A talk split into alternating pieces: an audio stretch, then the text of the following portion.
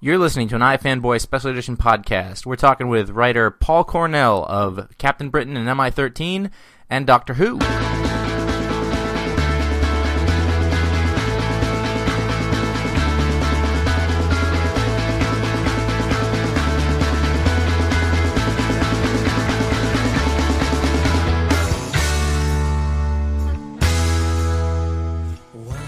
Hey, we are here with uh, writer Paul Cornell. This is Josh, and I'm here with uh, Conor. There he is. Uh, hi, Paul. Oh, hi. Thanks very much for having me. You uh, you sound as if you might be very far away. Where where are you? Uh, well, I'm I'm in Oxfordshire as we speak, sitting at my desk. Oh my word! Do you have tea there? Actually, just a second ago, you missed it. oh well. Exactly how it's supposed to go. Um, you know, Paul, looking over, you've written a lot of stuff. Well, yeah, thank you. Um, I've been at this quite a long time, actually. It's um, yeah, and and uh, I've always wanted to write comics, but it's only in the last couple of years that I've actually had the chance to do that branch of the stuff I do. Yeah. Well, it's it's odd. You've actually sort of gone backwards because a lot of people start in comics and then end up doing TV and novels, and you kind of went the other way around. Well, yeah. I mean, I think this is part of uh, Marvel's whole uh, "let's look to other media to find writers" thing. Uh, it, well, have you been? I mean, have you been reading comics your whole life, and it just like this is this is what you, you where you, have you been trying to get here, or is you just get lucky with it? And Well, kind of a, a mixture of all three. I mean, uh, there's. I, I, I started. I, I mostly have spent my whole life reading comics, um, from being taught to read by British reprints of Lee and Kirby um, when I was tiny, and, and thus I was the only kid on my block. Not that we had a block. That's extraordinary, isn't it? Block. There, there, there wasn't a house next to mine in the middle of the Wiltshire countryside, never mind a block. But um, I, I was the only kid within shouting distance who knew what a base defiler was, because, you know, Stan Lee conned Shakespearean, you know, uh, oh thou base defiler. You know, that, that, so that's the vocabulary I grew up with. And then uh, I kind of moved from superhero titles to Vertigo titles when I was a teenager and going to college. And then when my favourite Vertigo titles kind of changed author or came to an end, I kind of stopped comics. But then I, I came back in when I met my wife, or my wife-to-be, and we went to see the X-Men movie, and she said, do you have, have any of those comics? and I, I had I brought down these huge cases from the lot and um, got her addicted. And we sort of were walking past a comic shop one day, and she said, "I wonder what the X Men are like now." And so I went back inside, and I, and I got really re-addicted as a result of romance, and started buying all these superhero comics again. what was the first title that really got you when you came back in? Well, um, I did. Um, well, we, we, we have certain titles we associate with our courting. One of which was Exiles, because we bu- we bought that from the beginning, and um, Green Arrow, um, starting with Kevin Smith's run. Right. And um, because uh, my wife was immediately interested in Kitty Pryde, um, we, we dived into the back issue bins and immediately got the Pryde and Wisdom series from a few years before. Then the whole Pete Wisdom run on Excalibur. Um, so, you know, that's kind of where I'm coming from. I, I have a powerful association between Pete Wisdom and my own love life. What can I say? Well, how, so how did you get from uh, from sort of having having being a fan of Pete Wisdom to, to writing a series about him? Then Well, um, amazingly, that was the character Nick Lowe asked me about. Um, when um, uh, are you breaking out of a prison right now? well, it, of course, it's an urban wasteland outside, and there's some kind of riot going on. Ac- across the churchyard, where I can see those wonderful um, trees, and uh, it's a nice sunny day here in Oxfordshire, and there's some some hideousness happening outside. Sorry about that. Is that uh, how's that for the recording? It's it's fine. According to Oh, according to the spooks that I've been watching, that's pretty much what it's like all the time over there, as far as I can tell. Yeah, there are flashes of gunfire in the night. It, it's extraordinary. Um, uh, what was the question again? It was a good question, but I've forgotten it. You got to Pete. You, you did the, the, Oh, yeah. the first thing you did with Marvel was was Wisdom, and and that was uh, the character you were a big fan of, apparently. Well, well, yeah, Mark, Mark Millar sent me an email after one of my Doctor Who episodes saying, I really like that. Would you like to work for Marvel Comics? I, I wish one could frame emails and put them on the wall. It was a lovely moment, that one. And, um, yeah, so I got into the process. I met Nick, and his first thought was, let's do a Pete Wisdom British Intelligence style comic. And he sent me piles of um, Wisdom photocopies from comics I already had, so it was kind of like, well, hey. Um, What, uh, what I- is it? What is what is it about Pete Wisdom? Like what what Well- what is it that really connected you, you to him? well, I, I love the kind of British everyman aspect. Um, Mm-hmm. There's, I have a favourite moment from that Excalibur run where he's being, you know, interrogated by a psychic mutant who's looking into the depths of his mind and confronting him with his greatest nightmares and all that. And uh, the psychic finally sort of explodes because he, he sees in Pete's mind things that, that, that are much more evil and tentacly than he was expecting. And uh, it's all turned around in a wonderfully ironic um, British way. And um, that, that's what I really like about him, actually. He's... Um, he could be a superhero, but he just thinks uh, wearing a costume would be ridiculous, and maybe maybe he hasn't quite got the abdomen for it, and um, he just likes splitting up that fashion line with a long coat, and all of this, and, and being a certain age, and being. Um, if, if I wasn't happily married, romantically rather wistful and um, useless, blundering from r- random shag to random shag like a man hopping through a minefield as he does, um, I, I find all of this tremendously relatable. And um, uh, you know, I, I think I think that's the thing about him. He's a, a very relatable British character. A British male reading him will know where he's coming from. I, I think the voice. I think he's sort of like a younger Michael Caine.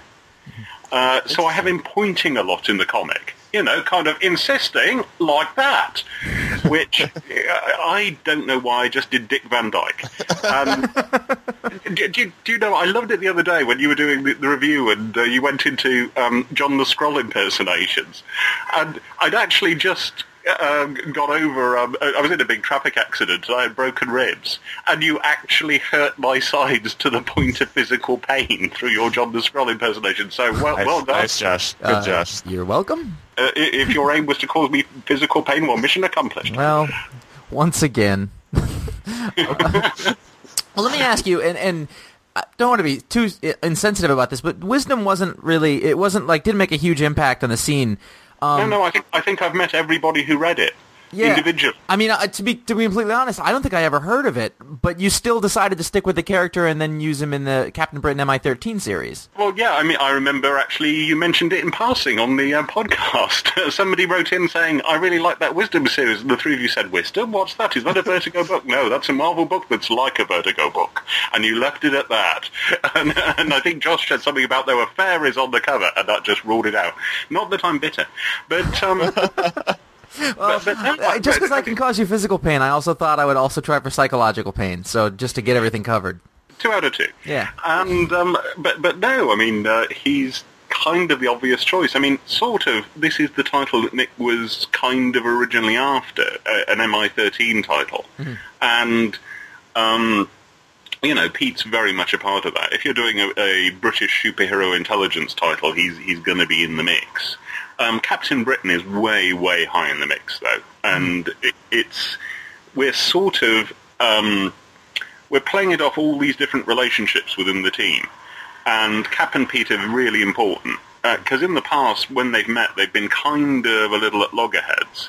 But at, at the moment, because everybody's been doing loggerheads for a couple of years now, notably Civil War, and Marvel's heroes are still at loggerheads, I'm, I'm, you know, trying to find that next thing along, which I think everybody is going to come to, and it's just the natural thing. I'm not claiming any great prescience here.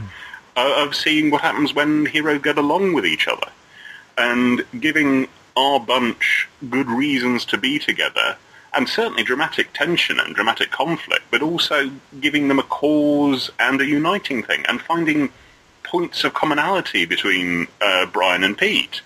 And they're getting quite a fast friendship now, and finding that easy to write because they've got a lot more in common than, than that which divides them. Notably, both tremendous sense of duty. Wait a minute. Is, is Brian not dead? Uh, mm, well, well, of course, I'm. Uh, he is, as we speak, dead. Yes, Ah. He is the title character. uh, yes, indeed, and he is thus dead. But you know, noticeably, I haven't been saying Brian throughout this interview. I've been talking about Captain Britain sure. and and his or her or its relationship to Pete. Um, and What- uh, let, let- let me ask you, because Captain Captain Britain, you, you described Pete Wisdom and why you like him. Captain Britain seems to me to be as far from that as you can get with the costumes and the and the and the, the brightly colored. I mean, yeah, he he is not the guy who is who is not wanting to be a superhero. what what is it about Captain Britain? Is he as appealing to to the British as Captain America is to the Americans? Oh, well, that's what we're after. Um, and I think that hasn't been in place very often before. Um, Right. He's kind of, in America, he's always seen as the other. And um, he, he's often been written, often very well, as that other thing. Notably, uh, Chris Claremont's excellent um, Excalibur run, where um, the whole British superhero team thing is the excuse to do a wonderfully warm, fluffy, um, surreal, and gentle comedy. And um, that's great. It, it's a book that feels like a hug. Um, but, but at the same time, it's not uh, Captain Britain as our Captain America. And to a British audience, we always, I think, we always felt when people like Alan Moore weren't writing him and doing brilliant, wonderful things. I'm also a huge fan of the J- Jamie Delano run. That um, uh, you know, we deserve a Captain Britain who is our Captain America, Right. and um, uh, so he isn't the other. He's the obvious thing. He's the central thing. And what I really wanted to do with this book, um, and which- which I got to do in the first issue, and of course won't be able to do anymore because he's dead, Right. um, is um, uh, put a Captain Britain who is our, who is our Cap, but who British, British people will say yes, that's our hero. Uh, both in the book and in the readership. Yeah, and uh, you know, I think it's it's actually quite a bit of repositioning because even Alan Moore, because this was you know his go at a superhero title, and I think at the time he thought it was probably his only one. Um, he wanted to deconstruct the hero. You know, it was kind of a step on the way to Miracleman for him. So he doesn't do the central steadfast British hero either. He does the falling apart, deconstructed hero. Um, so you know, I I, I I I have this wonderful um, source for stuff, Stuart Vandal, who um, works on the official handbooks, um, who I talked to about continuity things, and I asked him, is is Captain Britain an alcoholic? And he got really passionate, and he sent me um, a list of uh, the four occasions upon which Brian Braddock has been seen drinking. Um, two of which he got drunk. Um, once he gets drunk a bit too much at Excalibur, and they say you're getting a bit drunk a bit too much, so he throws all his whiskey away in the way that alcoholics can't, you know. Right. And um, you know, he it's things like this that every weakness and neuroses has been projected onto this man, and we're just going to be rid of a lot of that and um, uh, give him some more, or her, or it, some more central um, dramatic conflict, but still retaining. You know the, the, the, the heroism. I'm, I'm really enjoying Dan Dare at the moment, as I know you you are Oh, it's so good.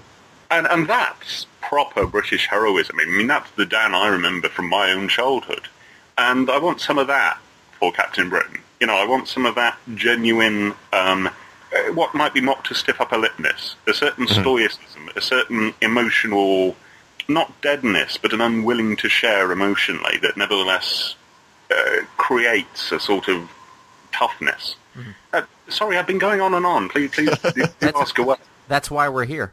Uh, well, let me let me ask you. You you put together a superhero team, and sort of sort of the holy grail in superhero comics is sort of the the forming of the team and putting things together. I mean, were you were you were these the characters you were given, or did you sort of place them all together specifically, or what what were you thinking when you were putting this team together? Well, it's, it's a bit of both. Um, originally, I just created a big list of every British hero I might want to use. And I, I sort of found every British hero, including guys who'd wandered on for one panel in um, the Civil War Frontline. There is a Welsh dragon who is in Civil War Frontline very, very briefly. And, um, uh, you know, so we went through a big list. And it, it- I always say about this book that it's a, a three-way team. It's me, editor Nick Lowe, and artist Leonard Kirk.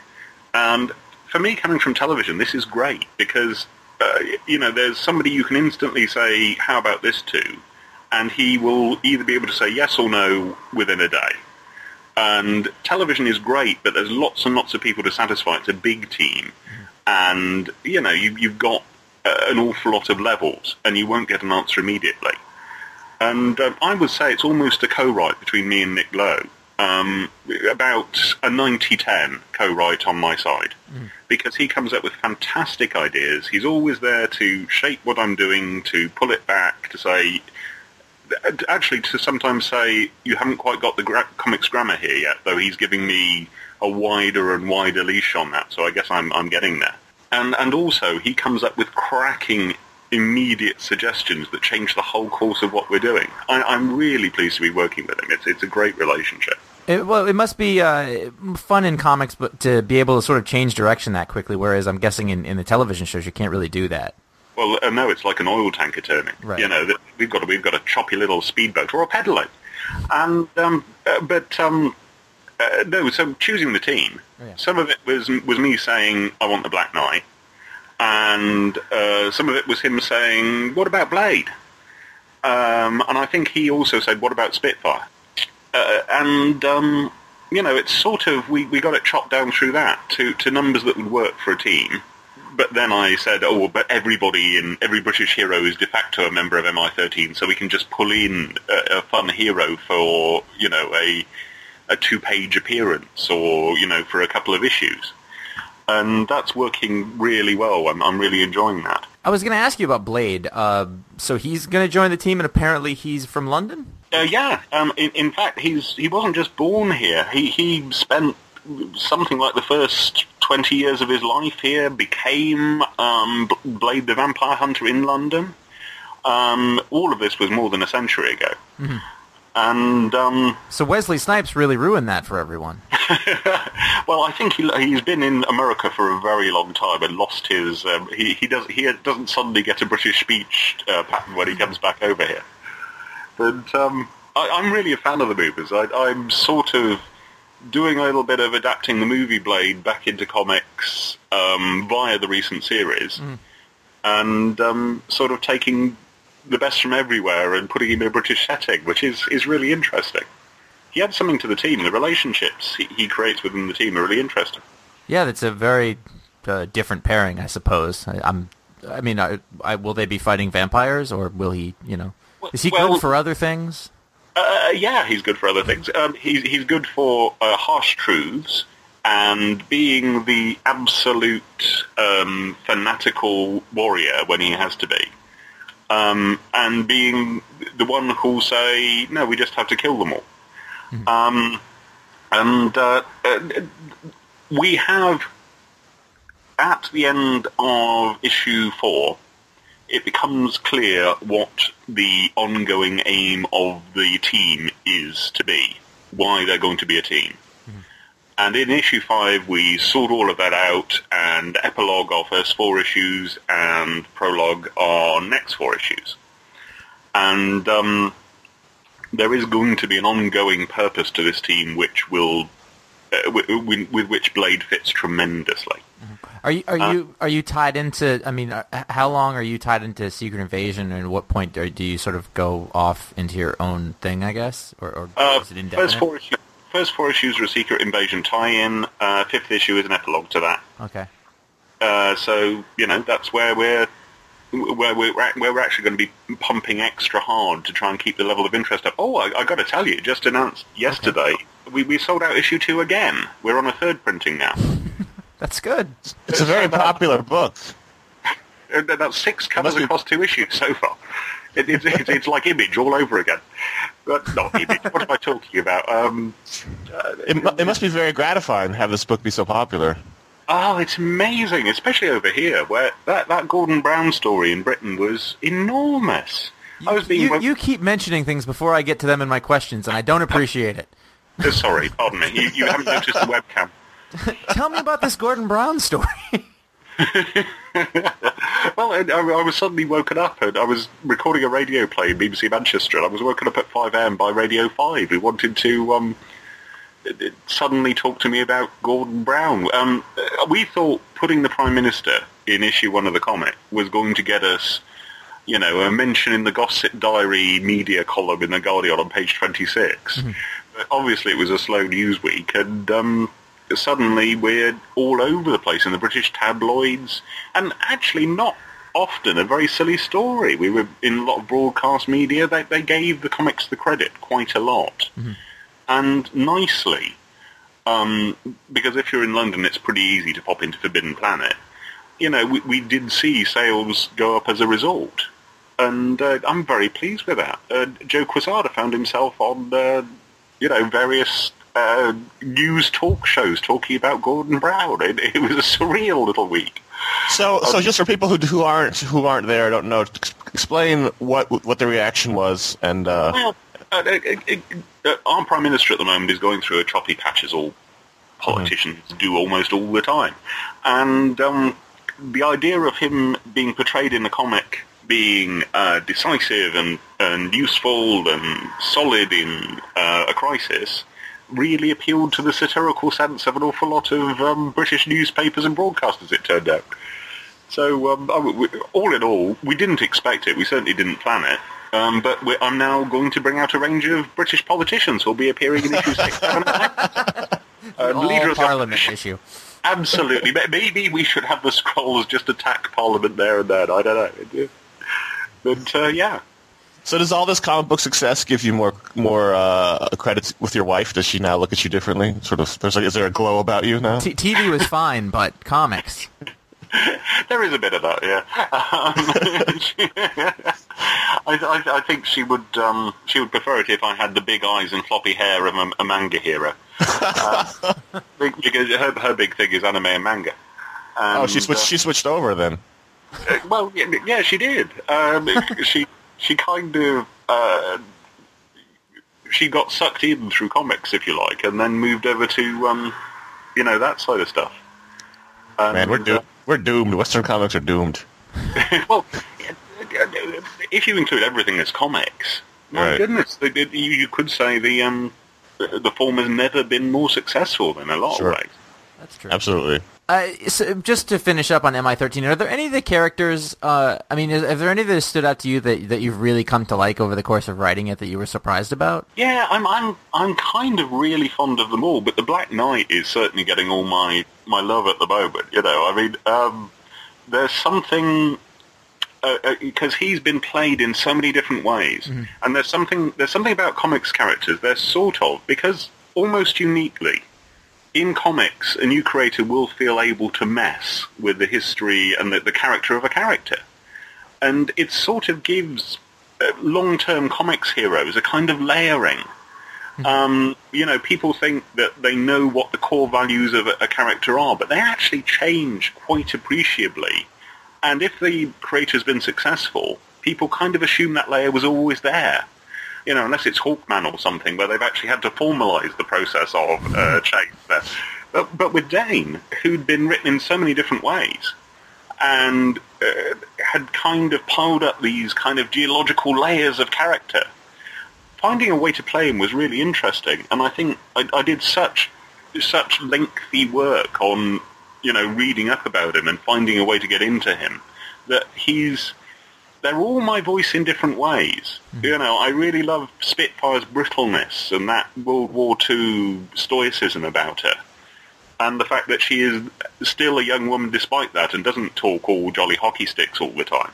and, and of course Pete is Pete and I adore Cap. And John the Skrull has given me another voice which I'm really loving as well. I imagine that's Um, going to be a ton of fun. Oh goodness, yeah, and and of course Faiza gives me uh, uh, this, uh, uh, this whole other uh, dimension to stuff. Um, I went along to um, a BBC Wales um, Faith in Broadcasting conference uh, to talk about my work on Doctor Who, and I met these um, lovely bunch of Muslim ladies, um, and I told them, you know, I've got uh, a Muslim hero coming up, heroine in um, Captain Britain, and they were all, oh, yeah, you know, send it to us, let us see. So I, I asked Nick, and I've sort of got them on board as a kind of um, unofficial um, checking over what I'm doing committee, especially since one of their daughters is a young doctor.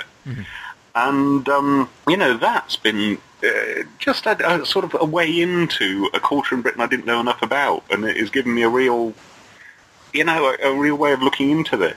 I've got to Um, say, a character like that is, I mean, you you could be playing with fire uh, with that kind of character. I mean, but it seems like it's going over well. I, I- I think you're only playing with fire if you do it crap. True. Uh, to be absolutely honest, um, because to be honest, there's a whole audience out there who as, as who I've met who really would like to be represented like this. They're not necessarily going to be natural readers of comics, Mm-hmm.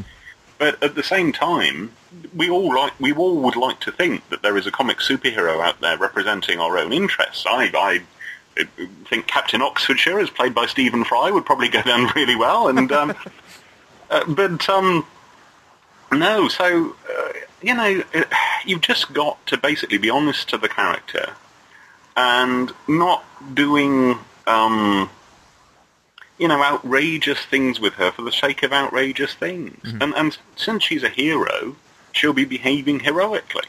Right. Um, it doesn't actually fence off anything for me. Um, she's not going to be. She's not going to be drinking alcohol. She's not going to be behaving in a promiscuous way.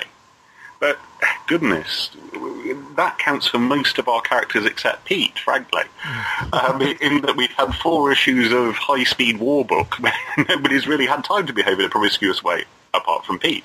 And actually, it's been four issues. Um, I'm really going to have to get him a relationship of some sort quite soon. But because that part of my brain labeled Pete Wisdom sort of says he ought to be doing this shortly. Who knows who with? I don't know. Um, but um, there's a hint of it with Tink uh, again. Um, but no, Faiza's been just an absolute dream, and her voice again. All these different voices really appeal to me, and I love the way the voices go together. And this sounds almost like I've got some kind of horrible mental condition, doesn't it? I hear the different voices and see how they go together. Well, it, it, sound, it sounds to me like you really like writing the book, and I think that that shows, which is Well, yeah, I, I, I just, it's a dream come true, frankly. you're also you've got uh, Fantastic Four uh, True Story coming up, which is Mm-hmm. sounds like a pretty unique kind of take on the on Fantastic Four. Well, I, I was really pleased to be asked by Tom Brevoort, um, uh, you know, do you have a FF story for a miniseries? And um, I wanted to do them as explorers because that's the FF I really enjoy, and had to come up with something they hadn't explored and fiction uh, they hadn't explored. So I sort of sorted out a Marvel fictoverse where all fiction lives, and sorted out a battle against an original Marvel villain, a one of the first wave Marvel villains, created by Stan Lee that the Fantastic Four have never met, according to my um, continuity guys, which takes doing. Because everybody met everybody, particularly in the 1990s when nobody was reading it. and indeed, hope maybe we missed it and everybody was, like, oh no, they met.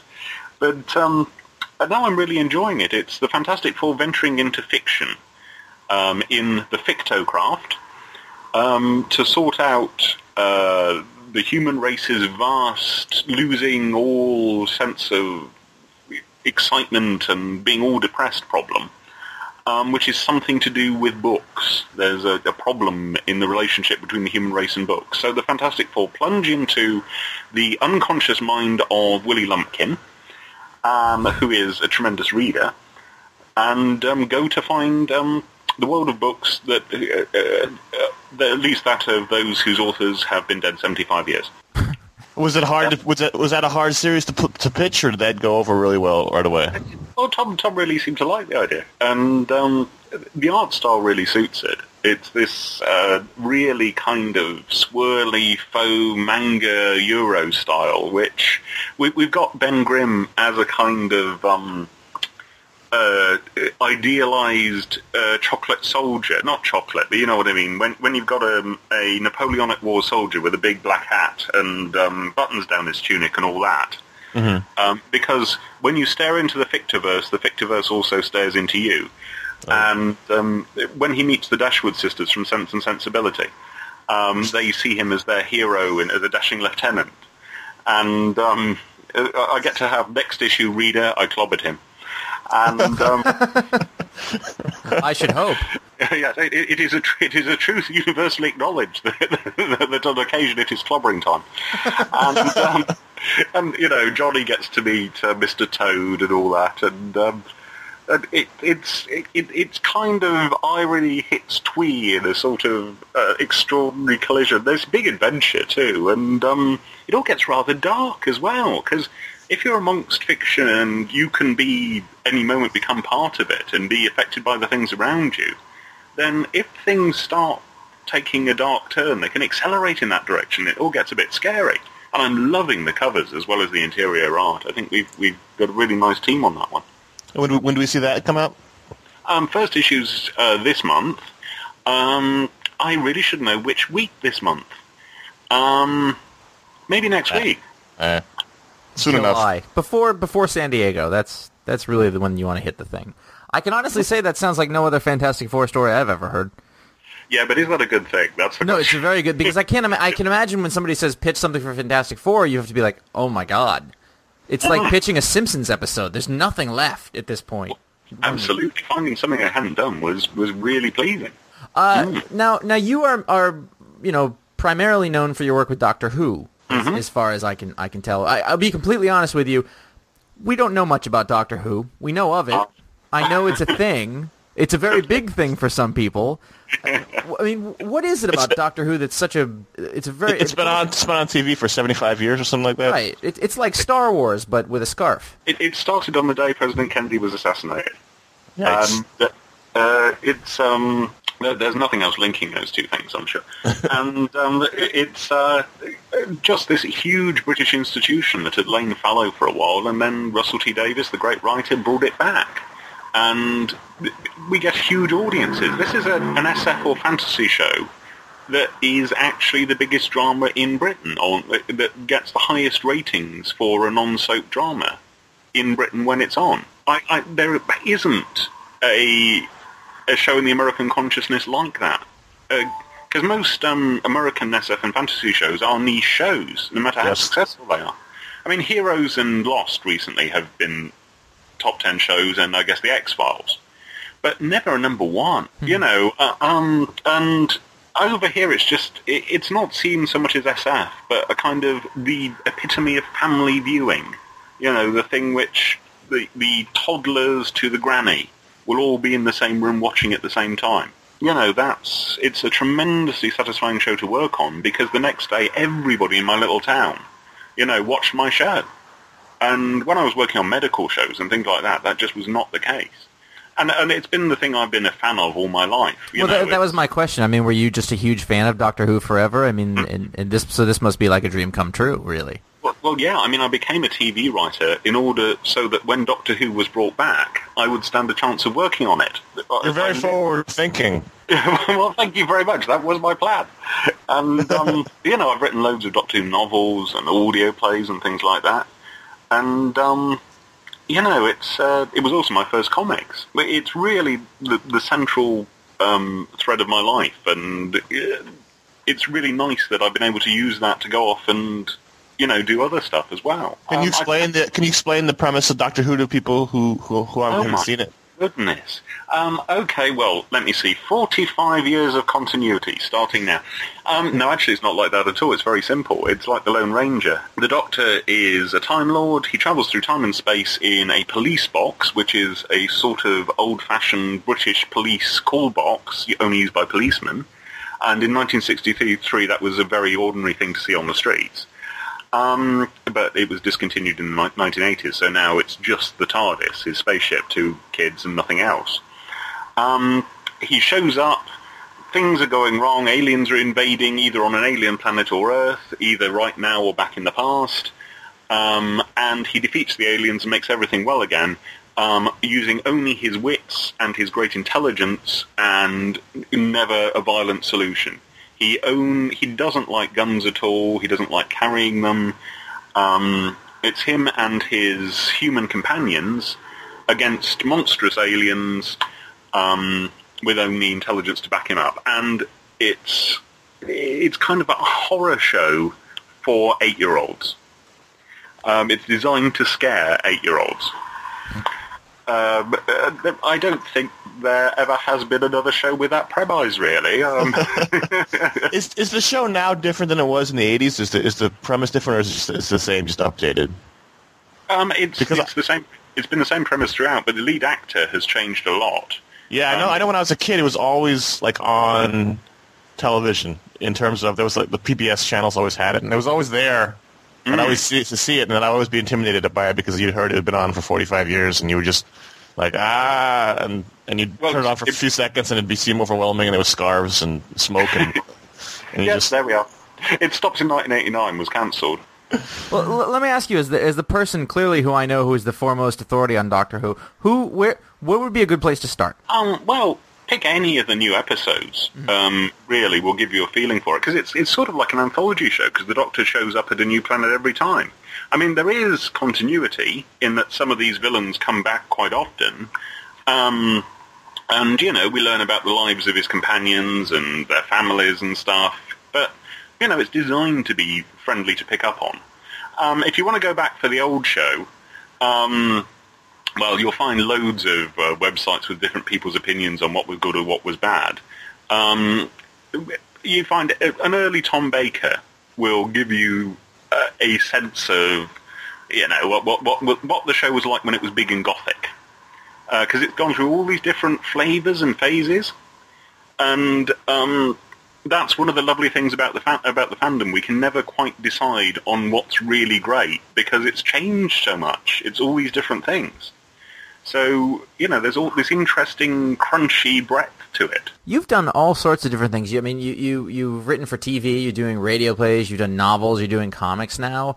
I mean, Mm. it, it- does it all seem sort of like the same thing to you? Do they each require sort of a different type of, of concentration, or or I mean, what do you prefer? Yeah. Um. Well, it, it's you have to sort of mentally shift gears to write each different thing, and um, I love prose. I mean, I think any writer who's had the chance to work in prose will say that's your ultimate. That's what what everything else stems from. Um, because you're in control of everything, because you can um, vary the speed of thought, the reading speed, how quickly things are described. Um, you are the director and the lighting guy and all the cast. Um, but uh, what I love about the different forms is um, it's all about economy in different ways. On television, it's about money. Um, you don't have much money to spend. You're not going to be out in the wilds at night. Um, and your supporting cast aren't going to speak unless they really have to. Um, and you're trying to get over um, the information on the scene as quickly as possible. Um, in comics, you've got an infinite budget money-wise because you can show a billion scrolls, uh, although the artist is going to kill you. If Yeah. That's what. Um, but you can show things that would be far too expensive for television. But you've only got so much room on the page, so many number of panels, so many words you can have per, per balloon. Um, so it's a question of marshalling your resources in different ways. Um, uh, and moving um, moving from writing television to comics is especially difficult because when you write a TV scene, you'll say he walks through the door. Um, when you write a comics panel, okay, what does that involve? You've got a still frame there. Is has he grabbed the doorknob? Is he halfway through the door? Is he looking back over his shoulder? Is he through the door? Uh, You know, it's um, it's about not writing movement. And I think a lot of guys, myself included, who came, came from television, found it difficult and um, it, it only becomes instinctive over a long time to, to work out where you break up um, a, a, a moving scene of people talking or moving to s- fit it onto a comics page. This has become really. Have you, are you guys still there? Have you No, got? I'm, I'm, I'm wrapped. so dull. Is is the is the impulse to over explain in the beginning to write too much into your Yeah, script very and too much into the into the into the dialogue and everything? Very much. I'm I'm I'm I'm still too talky on occasion. Um, you can usually sum it up much more quickly, um, much more quickly even than in telly. Uh, especially when you've got a really great artist like Leonard who can do facial expression so well.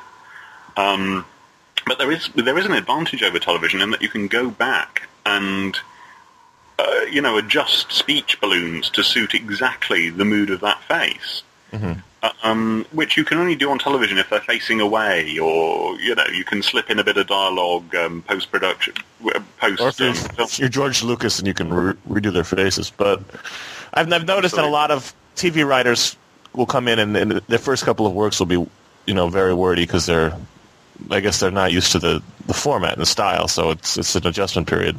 But you, Yeah. you seem to handle it pretty quickly. You've come come. Well, thank you. I, I think I think in wisdom, wisdom was my learning period. Really, um, I think we hit the ground running with Cap, and um, uh, you know, there's uh, early on in Wisdom, I'm clearly finding my feet. I think we really get there by the end of the volume, and the whole volume really works as a as one story, which I'm very proud of. Um, with Cap, I'm just immensely pleased. I'm just getting the pages in of issue four now, and they look so marvelous, and the ending just looks so great. Leonard just makes me continually look like a really good writer, and that's the really nice thing. You can just, um, you know, bask in the reflected glory of a great artist. Now you've got, I mean, you've got a couple more projects that you can't talk about, so we can't talk about those. Those will be in the future, I guess. Um, but that's gonna be. How do you? You've got. How do you get all this stuff going on? I mean, I, f- I feel. I mean, are you working on things a bit here and there? Do you like work on a novel in the daytime, in the morning, and then shoot Um, I- off to the writers' room for the TV show? And No, I, I, I try and. Um, uh, well, over here we don't have the writers' room culture, so Yeah, I guess you- not. Yeah, you're working on the TV show here, but um, I try and do two thousand words of novel no matter what I'm doing, um, and either five pages of TV or five pages of comics. And at the moment, it's working out so that you know the spinning plates haven't got in the way of each other. Um, so th- this is this is good, um, and it's quite refreshing. A change is as good as a rest, and moving from one thing to another feels like a you know a, a, a nice deal at the moment. Um, yeah, I'm pitching. Um, I have show pitches at the moment for my own shows at two at the BBC, one at ITV, and um, there's also a couple of other things I'm doing. So, but you know, I, I'm, I'm going to stay put in comics. I, I, I very much understand, um, you know, the urge of people who are in the writers' room environment who are writing multiple episodes of ongoing shows, like the wonderful Allan Heinberg, um, to say, you know, I can't do justice to this and do justice to comics at the same time. I'm going to choose and then come back later. Um, but I'm to, I, I I really, one of the things I always loved in comics are guys who stay on for really long runs. You know, Marv Wolfman on Tomb of Dracula, Claremont on X-Men, um, people who just put down the work for a long haul and, and I'm just putting in my first little, um, oh, we don't necessarily know what that means right now, but maybe way down in the future we'll find out what that meant. And thi- this feels like just the most natural thing in the world to me, and I- I'm hoping we can do a long haul. We definitely have 12 issues of Cap, which is a fantastic commitment from Marvel. And um, you know the way it's been performing, I, I'm. We all want issue 13. You know, we all, we all want just to keep going and keep going. And you know, I'm hoping we'll we're we're doing things to try and cultivate an actual dialogue between us and the readership. You know, um, uh, talking about where my blog is, saying come along and use that as a letters page. You know, um, that way of pulling people in and saying this is your comic, you know, this is here for you. It's not just that British book and it's not that other book. It's a book which does blockbuster superhero widescreen stuff with um, the intelligent bits, with the character bits, with the emotional bits. You know, I, I, I, I'm likening it to we're after the Lord of the Rings movies, where you've got the big action sequences, but you care about the characters so much. And this is sort of what made me love comics when I was a kid. You know, I'd, I've been reduced to tears by comics panels, and, and actually I still am. Um, and this is horrible. it happens to me more frequently than I would like to admit. I knew you were going to say that. But, but I, actually, it happened to me most recently because of Leonard. I mean, you, one shouldn't talk about this about one's own comic, but he'd just drawn a, a facial expression with a particular emotion on it so well that I just got it on my screen and went, oh, oh no, oh. and um, But I, I cry easily. I was crying at a Lord of the Rings trailer in the, the cinema once. But, um, but I, actually... What part?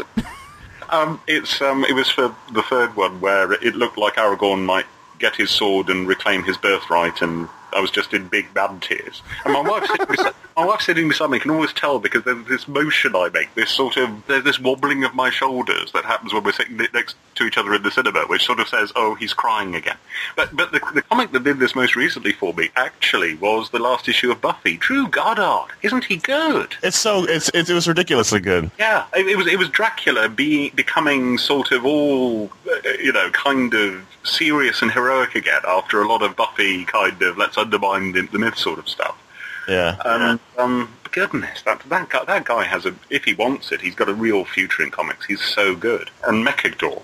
Good lord. You know, that, Sorry, that, that, no, that series was just um, an emotional gut punch after one after another. Uh, well, an emotional gut punch after a certain amount of, um, um, well, um, tomfoolery stimulation in the first issue. But anyway, do go on. I mean, you're you're you seem like a guy who you love this medium. You've gotten to a place where you, you're getting to do all these things that you love, and and uh Lord knows that everybody who reads comics thinks that they can make them. Like, what kind what kind of advice would you give to people who want to get involved with this stuff? Like, what did you what was the single most important thing that you did to get where you are? Oh, I think um, I do have one sentence for aspiring writers, um, which is um, when offered criticism of your work um, by somebody who is well placed to give it, that is an editor or a publisher or somebody who knows of what they speak, this is not a sentence anymore; it's a paragraph. Um, listen to what they're telling you and change your work because of it. And that sort of you know, always keeps you moving along the way. Um, you can tell a non-writer in those conversations because when the editor says you shouldn't have done this, they'll go, no, no, no. You see, what I was trying to aim for, and they won't just go, yes, I'll change that. And that actually, it hurts a lot to be told that stuff, and it hurts a lot to say, yes, I'll change that. But that's where wisdom lies, being punched. But in terms of the one thing I did in the career, oh goodness, always be nice, be sociable, don't be an idiot. Um, Don't be an idiot. well, yeah, because you know people like working with people who are cool, who I mean, I mean to say, who are friendly, who who don't get on their high horses at a moment's notice. Um, uh, you wouldn't think so, looking at the comics industry. Frankly, it seems to have been organised along entirely different principles. But um, you know, you see, you see interviews with old creators who say, uh, you know, and I'm picking, I'm making up a, an example here they made me change the color of his cape, and I didn't think that could. I didn't think I could work under those circumstances, so I walked. In television, it's like, my goodness, that these guys don't know what bullying is. You know, you work on a TV show, you're going to get more hassle than that immediately as you walk through the door. It's going to continue for the whole production. I, I think this is maybe a reason why, not that it was ever like that on Doctor Who, which is a lovely place full of lovely people, and, you know, I, I will forever be available for selection by them because they're great. But on other shows I've worked on, it's like that. I think this is one one reason why the comics industry employs so many TV writers because we come pre-bullied. You know, You're talking not about Coronation Street, aren't you? yes, that was a terrible, terrible experience. I bounced down the steps. Um, but um, uh, uh, but no, um, we, we're we're not about to leap up and down about tiny things, and um, not that you know a lot of comics writers do, but some do. Yeah, so I think it's it's being being a, a, a sociable guy, always looking to learn. You know, kind of taking grabbing those tiny. Every everybody who's got into writing has a different way they got into it. We've all got a different mad story because there's not one ladder. There's not an apprenticeship process. Mm-hmm. You've always got to grab that one opportunity and hang on. It's it's always tough. Comics especially so. It took me a long, long time to get into comics. And, and it was from a random email from a guy who watched the show, which is who happened to be Mark Millar. Yeah, there we are. And you know, you can't say to uh, you, you know an aspiring comics writer, well, I think you should get Mark Millar to email you and invite you. Um, After you've written a Doctor Who episode he particularly enjoyed. exactly. But you know, that's not. uh, You know, that's still part of a process. You know, which started way, way back with those very basic. Yeah. So, and I mean, I'm being boring about craft here. Goodness. To me, it's fascinating. So I'm that's the, the silence is listening. It's not uh, yawning. But I could hear there's a, a bleep bleep of a Nintendo DS there as well. Yeah. Oh well. Oh, that's sure. Yeah. That's always on. It's never off. Come on. I'm I'm uh, I'm, I'm young and not I don't have a good attention span. Anyway, you know, I I think uh, I think we covered all the stuff that we've got going on. And and uh, anything else you want to add? Just that I really, really appreciate everybody who's buying Cap. You know, it's gone way beyond the level we expected, and uh, we we'll just keep on doing our best to do this big, stonking superhero title every month. You know, that's what we're after. You guys making it pick of the week was one of the best moments for, for me for ages. I love that. Well, Thank you so much. it was very good. Thank you for writing it. Well, you know, I'm, I'm reading so many titles because of you guys. You know, I, I'm reading Scalp now. You know, you, you've just turned me onto all sorts of things. Well, that's a good question to ask. What what, what are the things you're enjoying right now? What are the what are your favorite things right now? Your books, oh well, your okay. comics. A- a- apart from um, Buffy, um, I, I love Bendis. I, I think the, his Avengers books are terrific. What else is cool? What's cool that, that people? I, I loved Gail Simone's run on the Atom. Um, I think it's a pity that book is being allowed to be cancelled. Um, I follow Gail on almost everything she does. I'm enjoying her Wonder Woman at the moment.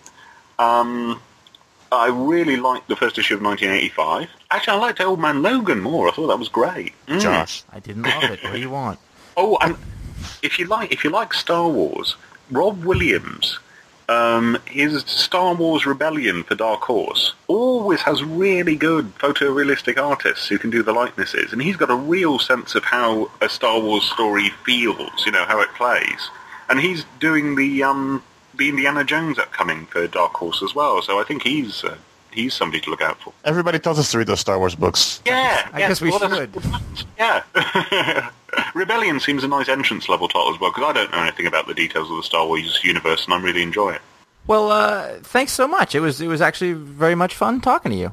I, Well, I, you seem surprised, but thank you. I, I really, I really, I really like, and I think it shows that that there's sort of a lot of passion for the book that you're doing, and that to me is what makes good comic books. We always talk about seeing the love on the page and seeing the, the fact that you want to be doing it. It's not a work for hire thing. Well, sure. Thank, the British self-effacement always trips American interviewers up. Sorry about that. but, um, but thank you very much, and I appreciate you guys' support of it. It's really welcome. Well, well, that's easy when it's good. Cheers. Thank you. Thanks again to Paul for being so gracious with his time and spending time with us. That was a lot of fun. And uh, for doing good comics, make sure you check out his work.